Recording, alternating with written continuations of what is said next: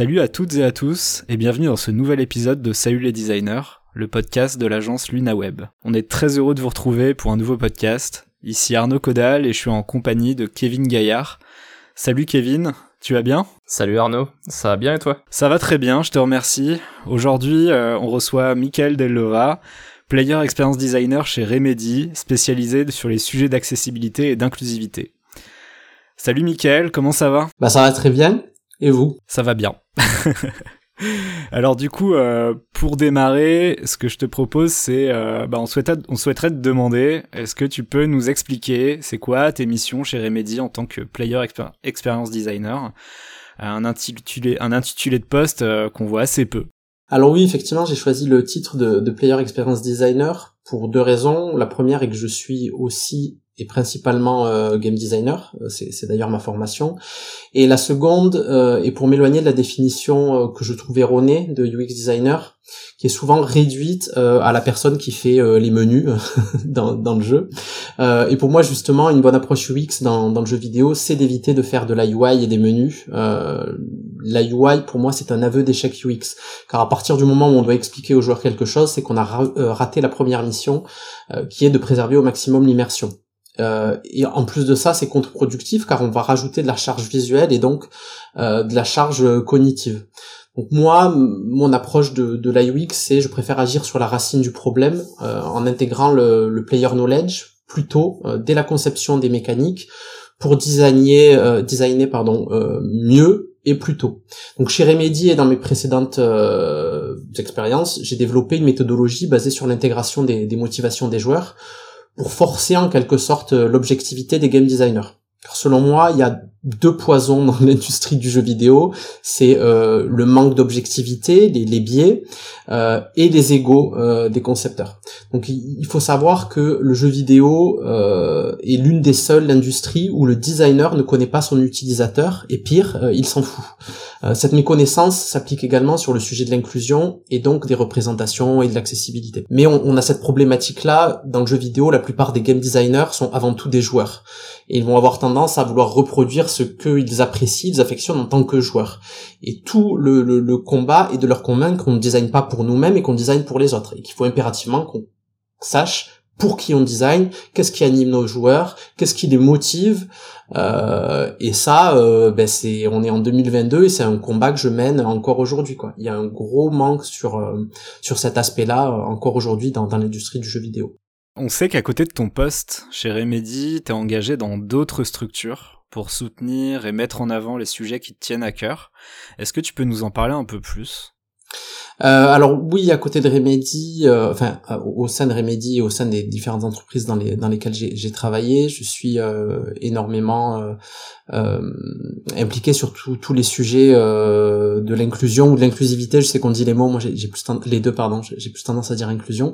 Et l'accessibilité car je suis moi-même LGBT, j'ai aussi un handicap cognitif, j'ai un TDAH, donc c'est des sujets forcément qui, qui me tiennent à cœur. Et surtout dans ma vision de ce qu'est un bon game designer ou un bon UX designer, c'est euh, comment on, on, offre la meilleure euh, expérience à tout un chacun, donc forcément euh, aussi aux voilà aux personnes qui sont c'est d'autant plus important pour les personnes selon moi qui sont marginalisées par la société et pour qui le jeu vidéo est un refuge et une échappatoire. Donc voilà c'est déjà assez compliqué dans la vie de tous les jours. On n'a pas besoin qu'un jeu vidéo et justement à un moment où on a envie de, de, penser à autre chose nous rappelle qu'on est différent c'est voilà, pourquoi ces, sujets sont effectivement plus importants. Donc, je suis investi dans, dans des associations euh, euh, comme Diversity Days ou l'autre cercle et aussi des choses que, que je crée de mon côté. Donc tu, tu disais que tu étais atteint de TDAH. Est-ce que tu peux expliquer un petit peu euh, à nos auditeurs en fait euh, ce que c'est? Oui, tout à fait. Le TDAH, c'est un trouble du déficit de l'attention euh, avec hyperactivité. Euh, ça peut être sans hyperactivité, ça peut juste être TDA, euh, ça peut être aussi TDAH mais avec une hypoactivité, donc il y, a plusieurs formes. Donc c'est une neuroatypie ou un handicap cognitif. Alors scientifiquement, j'espère que je vais pas dire trop de bêtises, j'espère que Mélissa écoutera pas le podcast. Enfin si, j'espère qu'elle écoutera, mais elle me reprendra. Mais c'est une carence en dopamine, et la dopamine, c'est ce qui permet en gros une bonne neurotransmission, en tout cas que, que les transmissions entre les neurones se fassent euh, euh, correctement. Euh, c'est ça, ça, joue aussi énormément sur le circuit de la récompense et sur euh, sur la motivation. Donc euh, voilà, c'est on en parle de plus en plus. Euh, on parle du TDAH chez l'adulte, mais en fait c'est c'est très compliqué puisque le TDAH, je pense que on l'a enfant, mais on le garde adulte. Sauf que à l'âge adulte, on a tendance à s'adapter. Forcément, on va pas euh, faire des crises et sauter sur la table quand on est adulte. On va avoir tendance à masquer son son TDAH. À, plein de fois, il y a, des choses que sur lesquelles je, je tilte pas à cause de mon TDAH et je le dis pas, je souris bêtement et ça passe.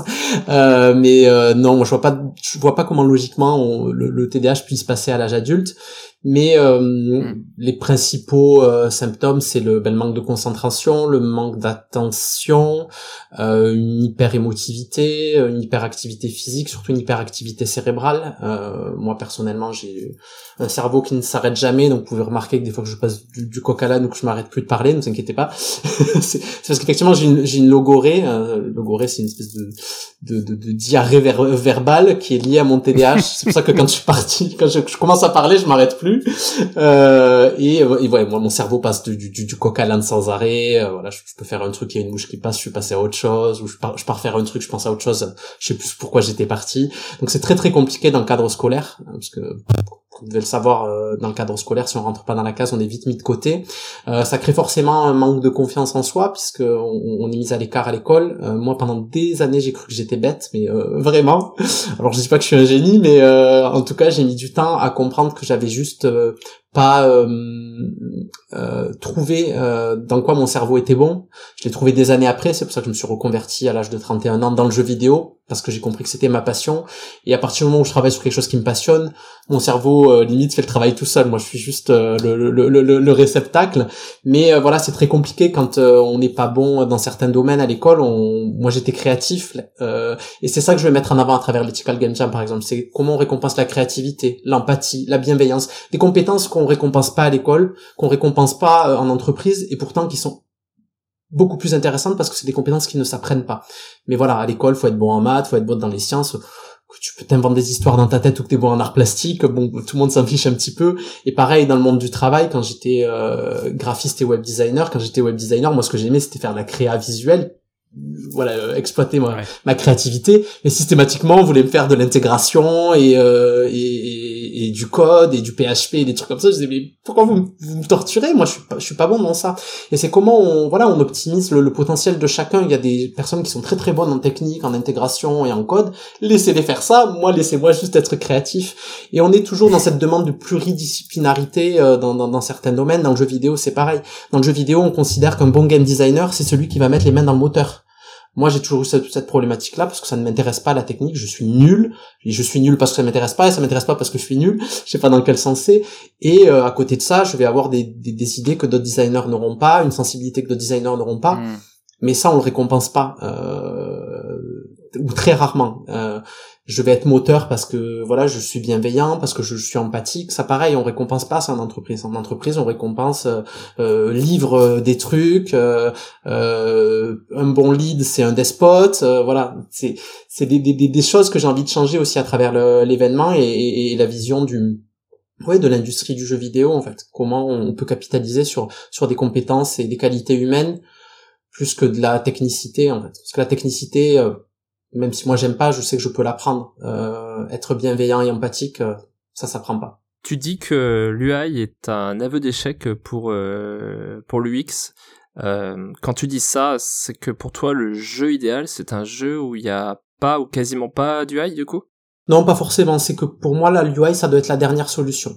C'est quand on, a tout tenté et qu'on se rend compte que le joueur euh, ne comprend pas quelque chose, on va venir l'accompagner mais on peut s'appuyer sur des euh, choses beaucoup plus intéressantes comme tout ce qui est diégétique, comme la narration environnementale, comme la rhétorique procédurale, il y a énormément d'approches game design beaucoup plus intéressantes que rajouter des icônes, rajouter des menus et euh, ainsi de suite, ce qui a tendance effectivement à nous sortir de l'immersion. Donc je dis ça, c'est un petit peu pour euh, pour bousculer puisque je suis un ancien UI artiste, hein, faut le savoir. Euh, j'ai repris les études de game designer après, mais avant d'être game designer, j'ai été web design, web designer, graphiste, UI artiste, et c'était hyper frustrant pour moi d'être UI artiste parce que quand on est UI artiste, récupère un petit peu toutes toutes les tous les sujets euh, en fin de prod des, euh, des autres équipes. Et là on se rend compte que tout est incompréhensible. Et nous notre boulot ben, c'est d'expliquer aux joueurs. Sauf qu'en fait on n'est pas magicien. Et quand il n'y a pas de cohérence entre les différentes mécaniques de jeu et les différentes features bon on peut pas faire de la magie et expliquer ça aux joueurs. Et c'est là que ça devient problématique. Et on aurait pu éviter tout ça si on avait intégré plutôt euh, la connaissance joueur dans, dans la manière de, de concevoir les, les mécaniques de jeu. Super, merci pour cette précision. Avec plaisir. Du coup, je, je, me permets un petit peu d'étirer le fil sur justement les, les grosses interfaces chargées et tout. Je sais que ça, c'est un truc qu'on retrouve beaucoup, beaucoup sur... Euh, bah, ça va être des gros RPG, euh, ça se voit beaucoup dans des RPG, même japonais. Euh. je sais pas si par exemple tu connais la série des Monster Hunter, mais c'est euh, une UX qui a été complètement revue. Euh, c'est l'exemple que je vais prendre pour répondre. bah vas-y, je t'en prie. Je, te, je pense que, tu m'as vu réagir à Monster Hunter, j'avais ouais, ouais, un très bon exemple. c'est que moi je suis à la base euh, euh, génération années 80, moi je suis un gros fan des Final Fantasy, tout ça. Bien sûr, ça a été euh, un petit peu ma première approche et les premières émotions que j'ai ressenties par rapport aux jeux vidéo. Donc j'adore les RPG. Je suis la parfaite cible pour des RPG et, euh, et d'ailleurs, les, les, les, From Software sont un bon exemple euh, aussi. Euh, il y a des jeux comme Monster Hunter Online, je crois, auxquels j'ai essayé de jouer. Au bout de 10 minutes, j'ai arrêté puisque je ne comprenais strictement rien. J'avais des icônes partout, une map euh, pleine d'informations, on filait euh, un choix de 20 armes, mais sans vraiment m'expliquer les tenants, les aboutissants. J'avais une lance, je lançais un scarabée, je comprenais pas ce que ça faisait. J'avais un truc, c'était une horreur. Et voilà, au bout d'un quart d'heure, j'ai arrêté de jouer et c'est grave parce que je suis la cible marketing de ce jeu et ils ont perdu un joueur à cause d'une mauvaise UX, à cause d'une mauvaise UI. Et les jeux From Software, c'est exactement la même chose. Jusqu'à Elden Ring, je détestais euh, les jeux From Software. Euh, mes, collègues en études de jeux vidéo me jetaient des pierres parce que j'osais dire que j'aimais pas Dark Souls et tout ça, mais parce que juste je n'y comprenais strictement rien. C'était lent, je savais pas ce que je faisais là.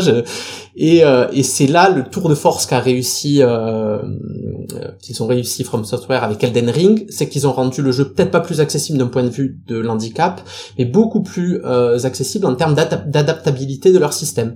Et je suis un gros fan d'Elden Ring, je l'ai fini trois fois, je ne sais pas combien d'heures de jeu dessus, alors que jusque ben, jusqu'à Elden Ring, je détestais leur jeu. C'est là qu'on voit qu'une bonne approche UX, mais surtout une approche euh, de ouais de, de oui de, de l'ergonomie ou de créer des systèmes intuitifs euh, sont importantes pour euh, ben, préserver euh, des, des, des, joueurs qui sont à la base euh, ben, clés euh, pour pour la réussite du jeu en fait. Et on l'a vu avec Elden Ring, le, le succès qu'ils ont eu comparé aux autres, parce qu'ils ont élargi leur leur cible en proposant des systèmes beaucoup plus adaptatifs. Ouais, j'ai, l'impression qu'il y a un peu le côté presque élitiste qui serait euh, oui. à briser pour... Euh... Oui, et c'est un gros sujet l'élitisme dans le jeu vidéo. Le jeu vidéo, c'est euh, des écoles à 10 000 euros euh, l'année, donc il y a forcément... C'est déjà un système élitiste. Moi, j'ai la chance d'être à Montpellier, d'avoir fait un cursus dans le public, euh, parce que j'avais pas d'argent. Sans ça, j'aurais jamais fait des études de jeux vidéo. Donc, on est déjà sur une population, euh, voilà, il y, y, a un côté élitiste déjà pour intégrer l'industrie du jeu vidéo. C'est forcément ce qui nuit à la diversité des équipes. Euh, donc, oui, il y a ce côté-là chez les joueurs aussi de le jeu vidéo, c'est être le plus fort et euh, pampan. Euh, voilà quoi, pampan explosion, euh, c'est moi le plus fort. Euh, et c'est des choses contre lesquelles je dois lutter euh, pour l'accessibilité. Quand j'explique que je vais proposer une alternative pour une mécanique de jeu qui peut pas être réalisée par une personne en situation de handicap, je vais avoir des game designers qui vont me dire mais ton but c'est tu veux débiliser les joueurs ou tu veux déséquilibrer l'expérience de jeu. Je... Non, je suis en train de parler d'adapter le jeu à des personnes à qui il manque une main ou qui sont non voyants et on a encore ce côté-là, le jeu, ça doit être difficile. Le jeu vidéo doit être difficile. Et non, il y a des joueurs qui ne recherchent pas forcément d'être challengés par un jeu. Il y a des joueurs qui aiment juste l'immersion ou la narration. Et c'est pour ça que c'est important de travailler justement sur les, les player profiles et les, les, motivations des joueurs, puisque chaque joueur va être animé par différentes euh, motivations et à différents profils. Top. Je crois qu'on a bien étiré le fil là, du coup, c'est... Faut pas me demander trop, moi, d'étirer. non, non, c'est très bien. Si on prend le sujet de l'inclusivité dont tu parlais, on sait que c'est un sujet qui est relativement euh, récent par rapport à l'accessibilité qui est aujourd'hui légiférée. Néanmoins, ce sont deux sujets qui se recoupent et qui permettent une, ouverture à toutes et à tous au monde vidéoludique.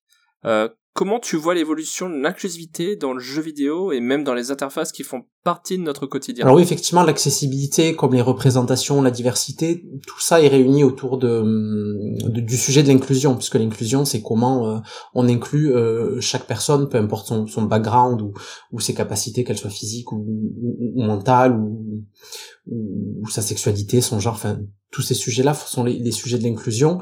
Euh, ça évolue, oui pas assez vite, ça c'est sûr. Euh, moi qui suis euh, souvent au cœur de ces sujets, je passe mon temps à me battre contre des game directors ou des top management, euh, enfin des, personnes du top management d'un jeu pour leur faire comprendre que l'accessibilité c'est pas de la tricherie ou que tous les c'est pas vrai les joueurs ne veulent pas ne veulent pas jouer que des femmes sexy. donc il y a encore énormément de, biais inconscients comme ça et de biais cognitifs dans l'industrie du jeu vidéo qu'il faut encore combattre tout en étant raisonnable, bien sûr, comme, comme je dis souvent, le but c'est pas de, de mettre des rainbow flags et des licornes de partout, hein, c'est, euh, il faut que ça ait du sens. Et euh, sur ces thématiques, euh, justement, quelles barrières doivent encore être levées pour être prises en compte plus naturellement dès la conception d'un projet? Bah, je pense que moi le secret est dans le des équipes plus diversifiées pour lutter justement contre les biais cognitifs qu'on a tous. Moi aussi j'en ai des biais. C'est c'est pas c'est rarement par malveillance ou par manque de bienveillance que que que, que le top management de, de des projets ne, veut pas faire certaines choses ou certains efforts sur certains sujets. C'est juste par méconnaissance ou manque de sensibilité.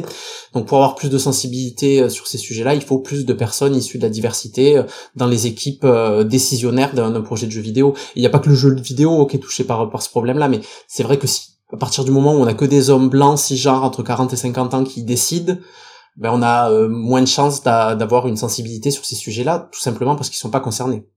Bah tout ça, ça, ça rejoint un peu euh, une critique. En fait, je fais un peu un lien avec euh, une critique qu'on entend souvent justement, c'est le manque de créativité qu'on observe sur certains jeux vidéo. Est-ce que justement tu penses en fait que bah, l'inclusivité ça peut être moteur et ça peut favoriser la créativité au sein d'une production? Oui, tout à fait. C'est ce que met énormément en avant Diversity Days, euh, qui est une association euh, d'égalité des chances euh, française, dont, je fais partie en tant que rôle modèle.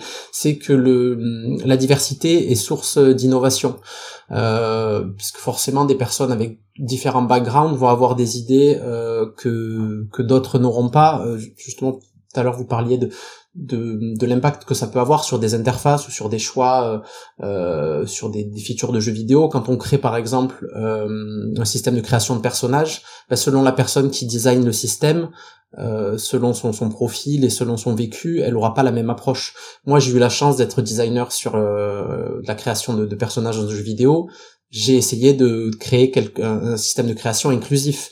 Peut-être qu'un autre designer qui, qui avait pas un background LGBT ou la sensibilité que j'ai moi, l'aurait pas euh, forcément fait et aurait euh, reproduit assez bêtement euh, des, des, des schémas de premier, premier choix qu'on fait quand on crée un personnage, homme-femme et qui est quelque chose qu'on réplique machinalement juste parce qu'on connaît ça dans les jeux vidéo depuis depuis plus de 20 ans et sans jamais se poser la question de est-ce que ça a encore du sens aujourd'hui. Hmm.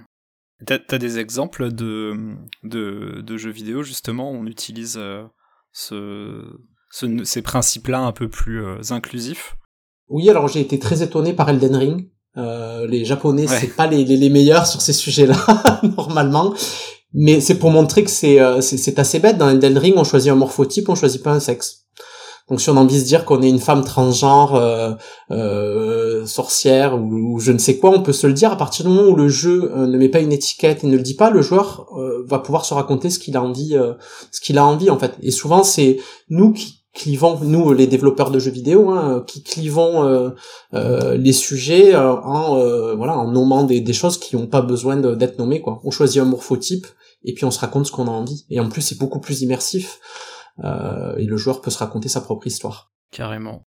Donc je reviens un petit peu sur euh, l'introduction, on a un peu parlé euh, rapidement des options d'accessibilité. Donc c'est, ces options d'accessibilité, c'est des choses qu'on voit de plus en plus dans les jeux vidéo. J'ai cru voir que dans le nouveau God of War, on le voit direct sur le, menu d'accueil. Euh, donc si, nous on fait le parallèle avec le web, euh, où on va retrouver parfois des contrôles à activer manuellement qui vont permettre de personnaliser sa navigation selon ses besoins. Euh, de ton côté, toi, tu défends une approche plus globale où l'accessibilité est prise en compte dès les premières phases de conception et où finalement on ne cache pas ces réglages derrière des options. Comment est-ce que toi tu t'y prends ou tu t'y prendrais euh, pour atteindre euh, justement ce résultat et est-ce que tu as des exemples à nous partager? Peut-être pas des exemples précis parce que moi j'ai un petit peu le, la malédiction de travailler travailler depuis quelques années sur des jeux soit qui sont pas sortis euh, donc il y a beaucoup de confidentialité sur ce que j'ai fait. Mais en tout cas oui l'idée c'est euh, proposer des systèmes de jeu et des expériences accessibles plutôt que des options d'accessibilité. Donc avoir les options d'accessibilité avant même de lancer le jeu c'est vrai que c'est pas mal parce que des fois le, premier challenge c'est juste atteindre l'option d'accessibilité mais moi, j'ai envie de pousser le sujet plus loin, c'est comment on améliore la représentation de l'handicap, comment on crée des expériences autour de l'accessibilité, euh, des expériences immersives plutôt qu'un simple menu où on coche des oui, non et, des curseurs, et comment, euh, oui, on, on révolutionne ça, mais pour faire ça, il faut intégrer la notion d'accessibilité comme la notion d'inclusion très tôt au début des productions. Euh, il y a des sujets comme ça qui sont très compliqués. L'un des sujets sur lesquels j'ai essayé de travailler, par exemple, c'est l'audio description. L'audio description, si on la pense pas dès le début euh, de la conception des cinématiques, par exemple, après c'est trop tard un an euh, avant la sortie du jeu, euh, on peut pas demander à toutes les équipes de décrire dans chaque cinématique qui parle quelle est la temporalité, est-ce que c'est la réalité, est-ce que c'est un rêve, euh, quelle est l'émotion ressentie par le personnage, puisqu'une personne non voyante a besoin de toutes ces informations pour vraiment comprendre ce qui se passe. Donc ça, si on l'a pas inclus dans le process de création euh, des cinématiques dès le début de la production, après c'est mort, ça demande beaucoup trop de travail. Et si on se focalise sur la conception d'un jeu vidéo, justement, est-ce qu'il t'arrive de collaborer avec des personnes qui sont issues de minorités ou atteintes d'un handicap aux prémices d'un projet? Et euh, si c'est le cas, à quel moment tu les fais intervenir? Alors, euh, effectivement, des personnes, euh, par exemple neuroatypiques, euh, il se trouve qu'il y en a déjà énormément au sein même des productions, et généralement c'est ces personnes-là, ben, des personnes comme moi, puisque moi avec mon TDAH, ben, voilà, ça, ça, me parle et en plus je suis au cœur de, de ces sujets-là. Mais dans les équipes, sur 300 personnes par exemple, sur voilà le, type de jeu sur lequel j'ai bossé, on est minimum 300. Vous pouvez être sûr qu'il y a un pourcentage de personnes neuroatypiques, des personnes avec des troubles du spectre autistique, des personnes TDAH, et ces personnes-là, c'est leur donner euh, une tribune où elles peuvent s'exprimer et donner euh, leur avis euh, sur la web, sur le, développement du jeu. la chance que j'ai par exemple aujourd'hui, c'est de travailler avec une personne qui est neuroatypique et qui est au QA, donc qui peut, qui teste donc toutes les mécaniques de jeu et qui du coup ben, remonte toutes les toutes les sujets problématiques d'un point de vue accessibilité comme des bugs. Donc moi ces bugs je les récupère et j'en crée une tâche et je discute après avec le designer en charge pour améliorer ce sujet-là. Et il faut créer une synergie comme ça et surtout écouter euh, bah, les personnes qui sont euh, bah, pertinentes sur ces sujets-là. C'est donner la voix en fait aux personnes euh, qui, oui, qui, qui savent de quoi elles parlent en fait surtout, parce qu'il y a beaucoup de personnes qui vont vous parler de diversité, d'inclusion, d'accessibilité et qui n'y connaissent rien, qui sont absolument pas touchées et à part leur donner un argument mercantile pour les convaincre, euh, c'est assez compliqué quoi. Et généralement ceux qui sont moteurs, c'est des personnes qui vont avoir quelqu'un d'handicapé euh, en situation de handicap dans leur famille ou euh, voilà qui, qui, vont avoir une sensibilité particulière à ces sujets-là. Sinon c'est voilà c'est une guerre de tous les jours pour convaincre que, que c'est pas de la tricherie. Ok. Donc tu es fondateur d'un événement qui va se dérouler prochainement, donc un événement qui s'appelle l'Ethical Game Jam. Est-ce que tu peux nous en parler en quelques mots? Alors oui, euh, l'Ethical Game Jam, c'est un petit peu le, le, climax de tout ce que je fais depuis ces dernières années. Euh, ayant perdu un petit peu espoir dans euh, euh l'industrie euh, du jeu vidéo actuel, euh, je me suis dit que peut-être euh, j'allais pouvoir créer un événement pour sensibiliser euh, les futurs acteurs du jeu vidéo, donc euh, les étudiants. et il y a quelque chose qui se fait énormément quand on est étudiant en jeu vidéo, c'est les game jams. Donc les game jams, pour, pour les personnes qui connaissent pas, c'est c'est un événement de autour de la création d'un jeu vidéo, ça se fait généralement en deux trois jours. On se réunit en équipe, on a une thématique et on a euh, trois jours pour créer un jeu vidéo. Euh, ça permet aux étudiants ben, de s'entraîner, de se mettre un petit peu en, condition de ben, d'entreprise euh, de, jeux vidéo et puis aussi d'avoir des petits prototypes de jeux vidéo sur leur portfolio voilà pour pouvoir démarcher après pour pour trouver un emploi dans le jeu vidéo donc voilà, moi j'avais envie de faire quelque chose autour de ben, des sujets qui me tiennent à cœur, donc l'accessibilité, l'inclusion, les représentations, Euh, et voilà, la seule chose que je sais faire, moi, c'est faire des jeux vidéo. Donc j'ai dit, je, voilà, je vais créer mon événement autour de la création des jeux vidéo, 100% dédié au sujet de la diversité, de l'inclusion. Euh, donc le but, c'est de réunir, euh, voilà, le maximum de participants, à la fois à l'international et idéalement avec une version physique en France peut-être à Montpellier, euh, pour sensibiliser euh, un maximum de personnes euh, au sujet de l'inclusion et, de la diversité, mais aussi à l'objectivité. Donc en gros, cet événement, je vais demander à des équipes de créer un jeu vidéo autour d'une thématique éthique, qu'on choisira avec euh, les membres de mon association euh, et, membres du jury.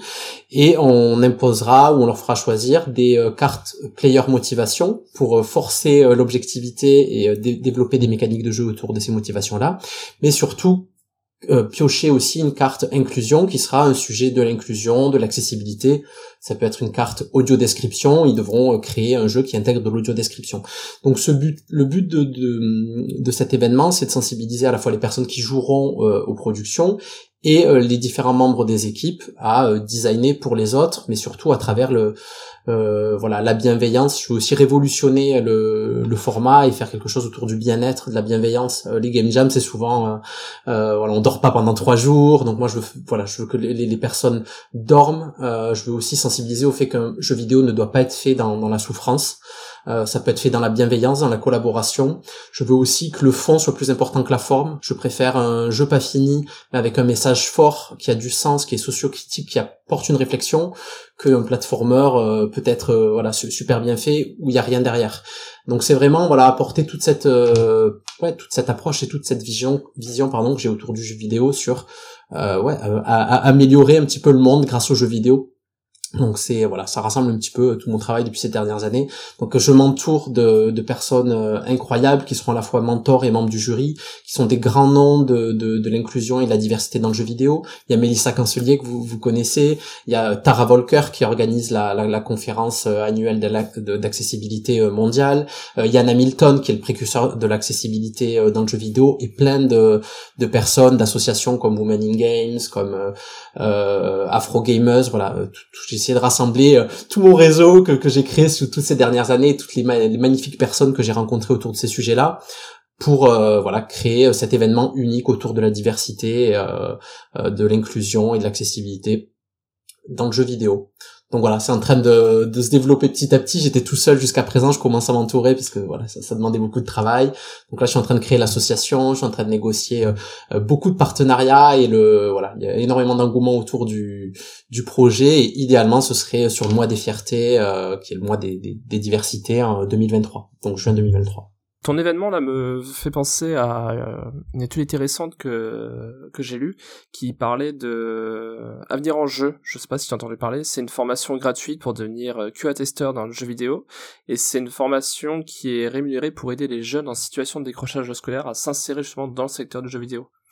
Et ah, euh, là pour l'instant la première série sera uniquement exclusive pour les, les jeunes de la banlieue parisienne, il me semble.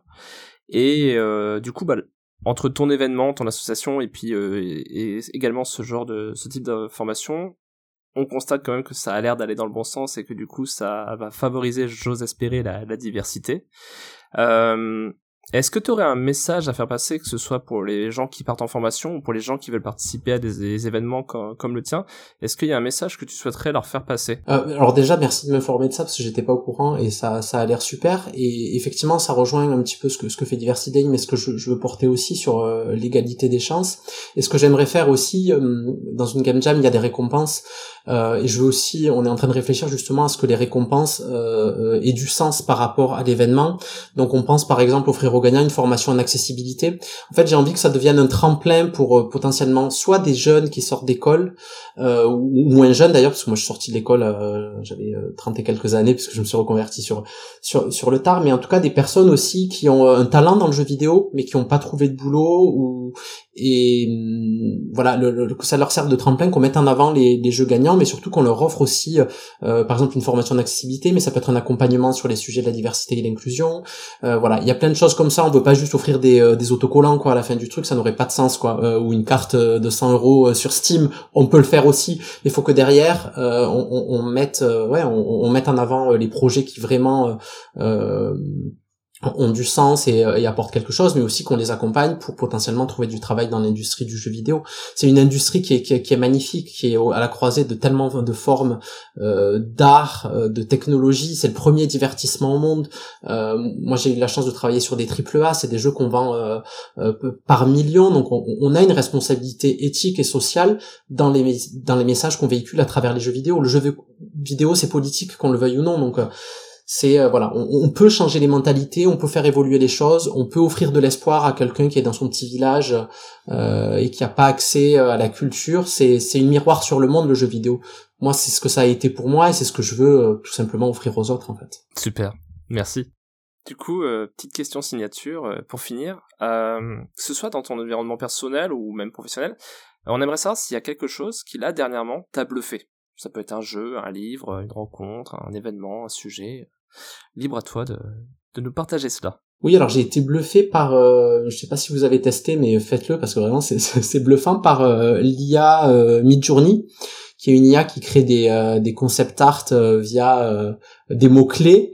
Euh, et donc j'ai testé. Alors moi j'ai testé, j'ai cherché un truc complètement perché. J'avais mis euh, euh, personne qui expérimente euh, une maladie mentale dans un manoir euh, reconverti en hôpital psychiatrique. Alors je c'est juste parce que j'ai un projet de jeu que j'aimerais développer autour de la maladie d'Alzheimer.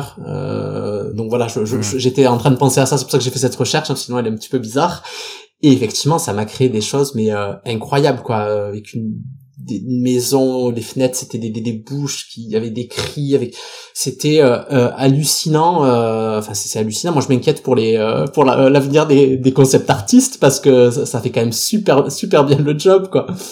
Donc ouais, j'étais, je sais pas si vous avez testé de votre côté, c'est c'est ouf. Ouais, moi je crois que j'ai testé. je, je sais pas si c'est mid-journée, il y en a d'autres aussi. Ouais, il y en a plusieurs, ouais. Mm. Ouais.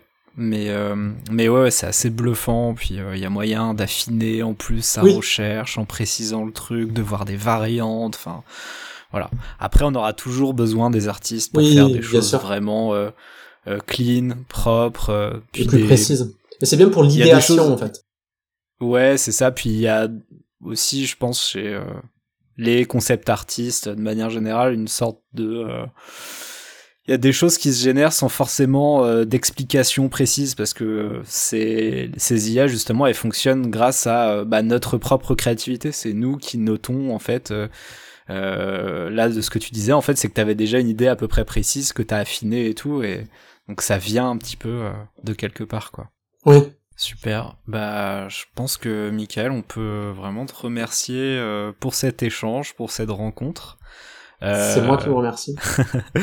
euh, bah, J'espère que nos auditeurs et nos auditrices ont pu en apprendre un peu plus euh, bah, sur des thèmes qui dépassent largement celui des jeux vidéo. Et on se retrouve en janvier, après une petite pause pour les fêtes de fin d'année. En attendant, n'hésitez pas à écouter ou réécouter les épisodes de cette saison et à vous abonner à la newsletter du podcast pour retrouver l'ensemble des ressources de nos épisodes, les tips et conseils de nos invités. C'est sur le site salutlesdesigners.lunaweb.fr que ça se passe. On vous invite chaleureusement à commenter cet épisode et les autres sur Apple Podcast et Spotify et leur mettre 5 étoiles s'ils vous ont plu. Ça aide vraiment le podcast à être diffusé au plus grand nombre. Sur ce, on vous souhaite bon courage pour préparer les fêtes de l'année, prenez soin de vous et à bientôt pour de nouveaux épisodes sur Salut les designers